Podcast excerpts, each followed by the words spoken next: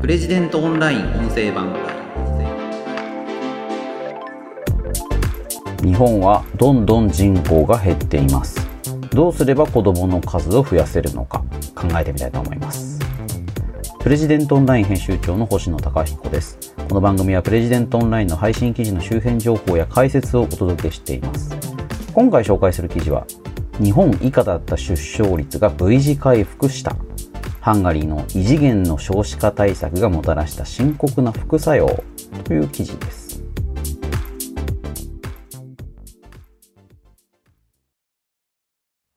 少子化対策。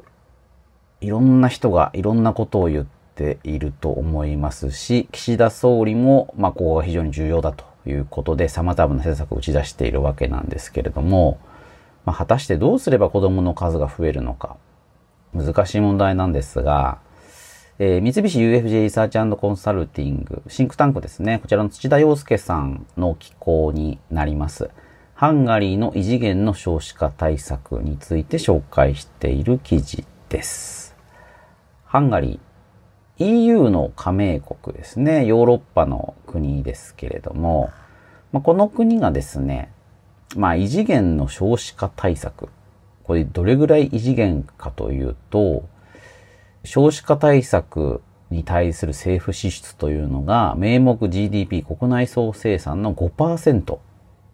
これ日本の場合がですね、1.7%だというので、で、OECD の平均が2.1%。いや、すごいんですよ。もうとにかくすごい少子化対策をハンガリーが打っている。で、この結果ですね、2011年に1.23だった出生率が1.56まで上昇している。2011年が1.23だったのが2020年までに1.56。ガーッと出生率が増えてるということなんですよね。ただ、だこれめちゃくちゃ子供の数を増やそうといろんなことをやったわけなんですけれども、まあ、これのまあ副作用これが今ハンガリーを襲ってるっていう話なんですね。まあそもそもですね、1.56なんで、まあ、当たり前ですけど、2人の親がいて、2人の子供、2人以上の子供が生まれないと人口ってのは減ってしまうわけです。出生率1.56だから、まあちょっとそれじゃ ダメだろって話なんですけどね。具体的に何が起きたのか。えー、っとですね、住宅価格が高騰したということがあります。2015年を100とした場合に、2022年、まあ、この7年後のですね、住宅価格というのが253.6。まあ、2.5倍になっちゃったっていうことなんですよね。まあ、ちょっとあの、物価の変動なんかもあるので、それを見て、あの、割り引くと、まあ、1.75倍になるそうなんですけれども、まあ、それでもとんでもないですよね。まあ、あの、どれぐらいですか？え、5000万円の家だったら7500万円になっちゃってる。名目の価格だけだったら5000万円の家だったら1億円超えちゃってるっていうことですよね。1億2500万円になっちゃう。とんでもない価格上昇が起きている。で、他の国もどうなのかというと、いや、ハンガリーだけ異常に上がってるというのが、あの、この記事の図表を見るとわかります。まあ、ヨーロッパのね、小国、あの、どこも住宅価格がちょっと上がっているそうなんですけれども、まあ、世界的なインフレというのを受けているんですかね。ただ、だからハンガリーだけが上がっている。ハンガリーだけが上がっているということは、これはこの異次元の少子化対策の、ま、副作用であると言えるんじゃないかということなんですよね。で、まあ、あの、あまりにですね、そういうことがあるので、ハンガリー政府としては、まあ、様々な住宅購入の補助金っていうのを出しているんだけれども、結局これがですね、より一層の住宅価格の高騰を招くっていう、まあ、悪循環になってるということなんですよね。例えば新築住宅だと、購入した時に発生した付加価値税、まあ消費税ですよね、日本でいうとこの。まあこれのですね、200万円分までを払い戻すなんていう制度が用意されている。適用される付加価値税率も27%から5%までに引き下げてもらえる。まあ、いろんなインセンティブがある。なんだけども、うん、住宅は買いやすくなった。でも住宅が買いやすくなると、みんなが住宅を買おうとするので、住宅価格が上がってしまう。っていうことなんですよね。いや、だから結構どうしたらいいんだっていう感じですよね。うん。子供の数と家の広さっていうのはある程度の相関があるということが知られています。まあ当たり前ですよね。狭い家ではたくさんの子供を育てることはできないので、ある程度広い家がないと、まあ3人とか4人とかそういう子供を育てることはできない。で、日本の場合だと、特に都市部において、あの、まあ、住宅価格がちょっと上がってるということもあってですね、平均のあの居住の面積というのが徐々にちょっと狭くなってるんですよね。まあ 3LDK で4人家族っていうのがまあ標準的、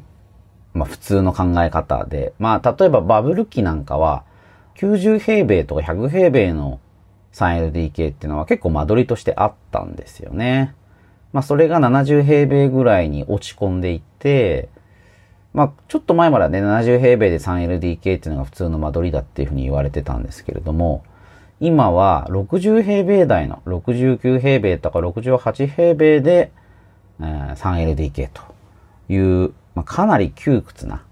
間取りの家っていうのが増えてきているんですよね。これは結局、マンション価格がね、東京都で平均の売価が1億円を超えたなんていうニュースもありましたけれども、そのように非常に価格が上がっていて、で、住宅が広くなると価格も上がってしまうので、住宅の価格そのもの、見た目の価格を下げるために、まあ、狭くても、いや、これ 3LDK ですからと。ちゃんと3部屋取れてますからということで売るということになってるんですよね。なんですけど、まあだから、まあね、3LDK のままだったら結局子供2人でおしまいっていうことが多いのかなと思うんですが、ゆとりのある 3LDK であればね、一人の、一つの部屋に子供が2人3人入るっていうこともできるんでしょうし、あの、もしくは間取りを変えるっていうこともできるし、家が狭いとやっぱり子供の数ってどうしても増えないんですよね。まあ一戸建て、まあ地方であれば一戸建てに住む人が当然多いわけですが、まあそういう状況なら問題がないんですけれども、特に都市部で、まあ子供を産むのっていうのは若い人が多くて、若い人っていうのは都市部に多いわけですから、そういう都市部での住宅事情が悪いとなれば、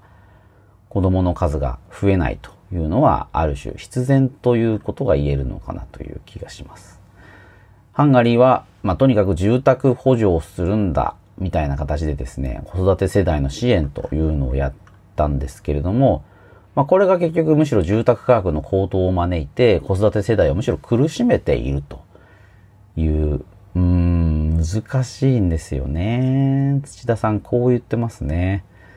住宅価格が下がらなければ次世代の住宅購入が難しくなるという新たな問題が出てくる。次世代が住宅を購入できなければ、その世代の子育ても困難となり、結局は出生率を押し下げる方向に働くかもしれない。次世代の住宅購入を支援するための政策を強化すれば、財政を悪化させ、そのツケを次の世代が払うことになりかねない。称賛されることが多いハンガリーの異次元な少子化対策だが、同時にハンガリーの経験は大規模な少子化対策が持つ一種の矛盾を示す恒例とも言えそうだ。住宅に関して言えば、購入支援策をとって需要を刺激するよりも、子育て世代に対する廉価な住宅供給に努めた方が合理的で有効なサポートになったのではないだろうか。これね、僕もそう思いましたね。あの、公営住宅を供給して、住む場所をね、市場とは別に提供することができれば、ある種の、うん、出生率の上昇とに寄与できるのかなという気はしますよね。ただですね、あの、まあ、ちょっと今回この記事の解説でお伝えしたいなと思うのは、少子化対策めちゃ難しいっていうことなんですよね。例えば、スウェーデン。あの、北欧の国は少子化対策うまくいってるとかって言われますよね。で、その、まあ、筆頭例として言われているのがスウェーデンという国です。人口880万人。まあヨーロッパの北の方にある、まあちょっとちっちゃい国ですけど、で、ここの、まあ出生率がですね、一時、1990年に2.13になって、それがガクーンと1.5ぐらいまで下がって、でそこをですね、これ1.5まで下がったのが98年ですけれども、それが、えー、2010年までに1.98まあ、ここまで高めたっていうのがですね、スウェーデンすごいと。で、その時にスウェーデン何やったかっていうと、まあ、いわゆる共働き世代への支援ですよね。子供を産むということでキャリアがマイナスにならない。あの、子供を産んでも国がしっかり面倒を見ますよというような充実した、いわゆる少子化対策というのを講じたんです。で、あの、すごいんですよね。あの、まあ、これスピードプレミアムって言われるインセンティブ、複数の子供を設けるインセンティブだってね、言われているんですけども、これがですね、だから、実は、スウェーデンの出生率って今ずっと下がってるんですね。右肩下がりにあって。まあそれでもスウェーデンの出生率って高いんですけど、2010年1.98だった出生率が今1.66。ね、2020年時点。しかもこれずっと右肩下がりなんですよ。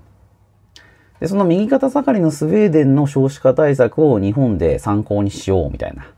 ことになってるので、いや、結構ね、厳しいんですよね。うん。いや、その日本の出生率に比べれば、1.66、まあ、日本1.34ですから、1.66までいけば、いや、これは儲けもんだっていうことなのかもしれないですけども、これなんでね、スウェーデンが少子化対策うまくいったかに思えたのに最近右肩下がりにあるのかっていうのは一つ分析があって、これ将来の子供、将来の出産っていうのを前倒ししただけなんじゃないかっていうね、指摘があるんですよね。これあの、ニューヨークタイムズの記事で紹介されているものなんですけれども、香港科学技術大学のスチュアート・ギーデル・パステンさんという人が、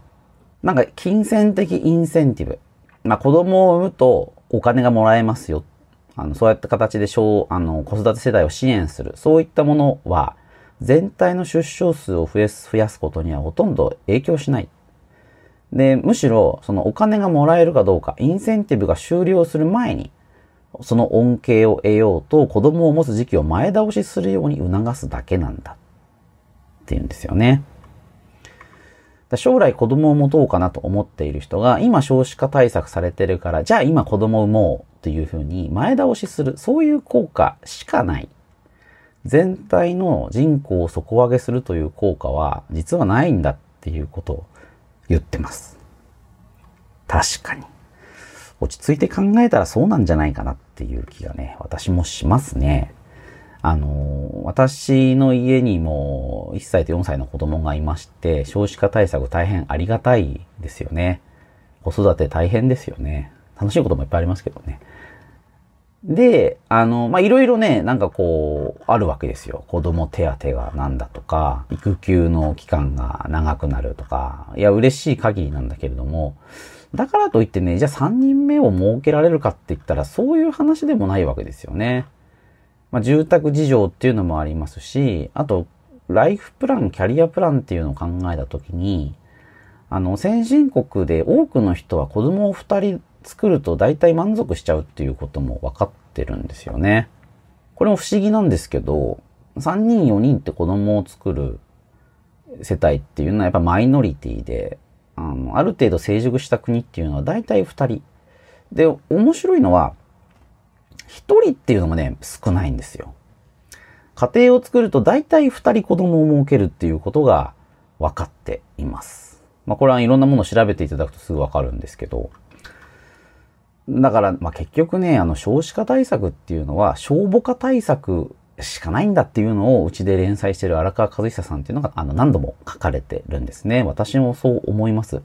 結局、あの、母親がいなければ子供は出てこないわけです。そして母親になった人っていうのは、大体二人子供を設けるということが分かっている。じゃあなぜ今少子化が進んでいるのか。結婚できない人、母親になれない人というのが増えているからなんですよね。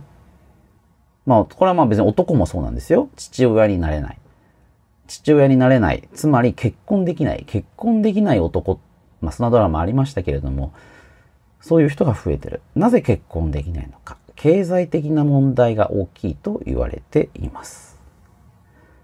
経済的に十分な、自分一人もご飯食べるのにギリギリだっていう人は、なかなか結婚するということにはならない。経済的にある程度余裕がないと結婚して家庭を作るっていう方向に向かないですよね。だ必要なのは、そうした経済的に恵まれない若い人たちに対する支援ということが重要で、子供を持っている人に対して何か支援するというのではなくて、むしろ子供を持ってない人、まだ結婚してない若い人たちに対する支援というのが少子化対策では本当は一番効くんですよね。ただまあこれはね、世代間格差みたいな話にもなりますし、なんかそういう人たちは甘えてるだけだなんていう、その中高年世代の厳しい声もあるわけですよね。幅広いばらまきになるので、そこまでして若い人にばらまく必要があるのか、なんていうね、反発もきっとあるんだと思うんですよね。少子化対策っていうのは、やってみて、まあ、それこそ30年、50年先に、あ、やっててよかったっていうのがわかるものであって、対策を実際打っている当事者は、結局その効果というのを感じないまま、この世を去るというのが、基本的な流れですよね。今日本の少子化が大変だっていうふうに言われてますけど、これ50年前の人たちの責任で、でも50年前の人たちってのはもうほとんどご存命じゃないですよね。もうその時対策を考えていた人、その時に日本の将来設計をしていた人っていうのは、まあすでに退場されている方が多数であるので、いやだからなんでその時やってくれなかったんだってことを言っても、まあちょっとしょうがないというか、うん、常にそういう宿命があるんですよね。うん、困りましたよね。まあ、落ち着いて考えてみると、じゃあなんで少子化対策が必要なのかっていうような話にもなってくると思います。日本の人口を、じゃあ一億を切らないようにするというのがどれだけ重要なのか。日本の人口が例えば5000万人になるっていうのは、いや、絶対に避けなければいけないことなのか。じゃあなぜ避けなければいけないのかっていうことを、まあ、改めて考える必要もあるのかなという気がします。明るい話もあって、あの、日本の少子化っていうのは世界に先駆けていまして、少子高齢化という意味では、日本は世界のトップランナーなんですよね。日本ほど少子高齢化している国はなく、で、これから先はむしろ日本の少子高齢化って落ち着いている、落ち着くというふうに予想されています。日本の出生率1.2程度ということを先ほど紹介しましたけれども、例えばお隣の国韓国、出生率0.8なんですよ。これはね、厳しいですよね。0.8。だから日本の出生率ってそんな悪くないんですよね。あの、いや、世界でも低い方なんですよ。世界でも低い方なんですけれども、もっと出生率が低くて、うん、厳しい状態に置かれてる国ってなるんですよ。そして、韓国の少子高齢化っていうのは、これから深刻化するわけですね。0.8で、この何年かね、こういうのが続いていくわけです。で、0.8で生まれてきた子たちの、子たちからしか次の韓国の人っていうのは生まれてこないわけですから、こうぐんぐんぐんと人口が減ってしまうというのはもう、ほぼ確定してる事実なんですよね。日本も1億人を切ることは、まあもう間違いないというふうに言われていますが、あの、ある程度のところ、まあ8000万人ぐらいでね、まあ下げ止まるだろうというふうに言われています。それは出生率が1.2とか、そのあたりでこう、踏みとどまってる。あの、そ、そこまで悪くなってないからなんですよね。鶴瓶落としのように1を割ってしまうようなことがあれば、これはまあとんでもないことになる。まあだからあの、高齢者がすごい多いっていうふうに言われるんですけれども、これ10年、20年先を見てみると、韓国とか中国の方が高齢者が多くて大変、まあ大変っていうのは社会保障をどのように回していくかという意味で、現役世代の負担が大きいという意味で大変なわけですけれども、まあそういうことになると予想されています。まあね、だからスウェーデン、出生率下がってるって言っても1.6もありますからね。あのー、ある種安泰っちゃ安泰っていうか羨ましいなという気もしますけどもね。だから、なぜ少子化対策をしなければいけないのかというのは、やっぱり現役世帯の社会保障の負担、まあ、これに尽きるんだと思うんですよね。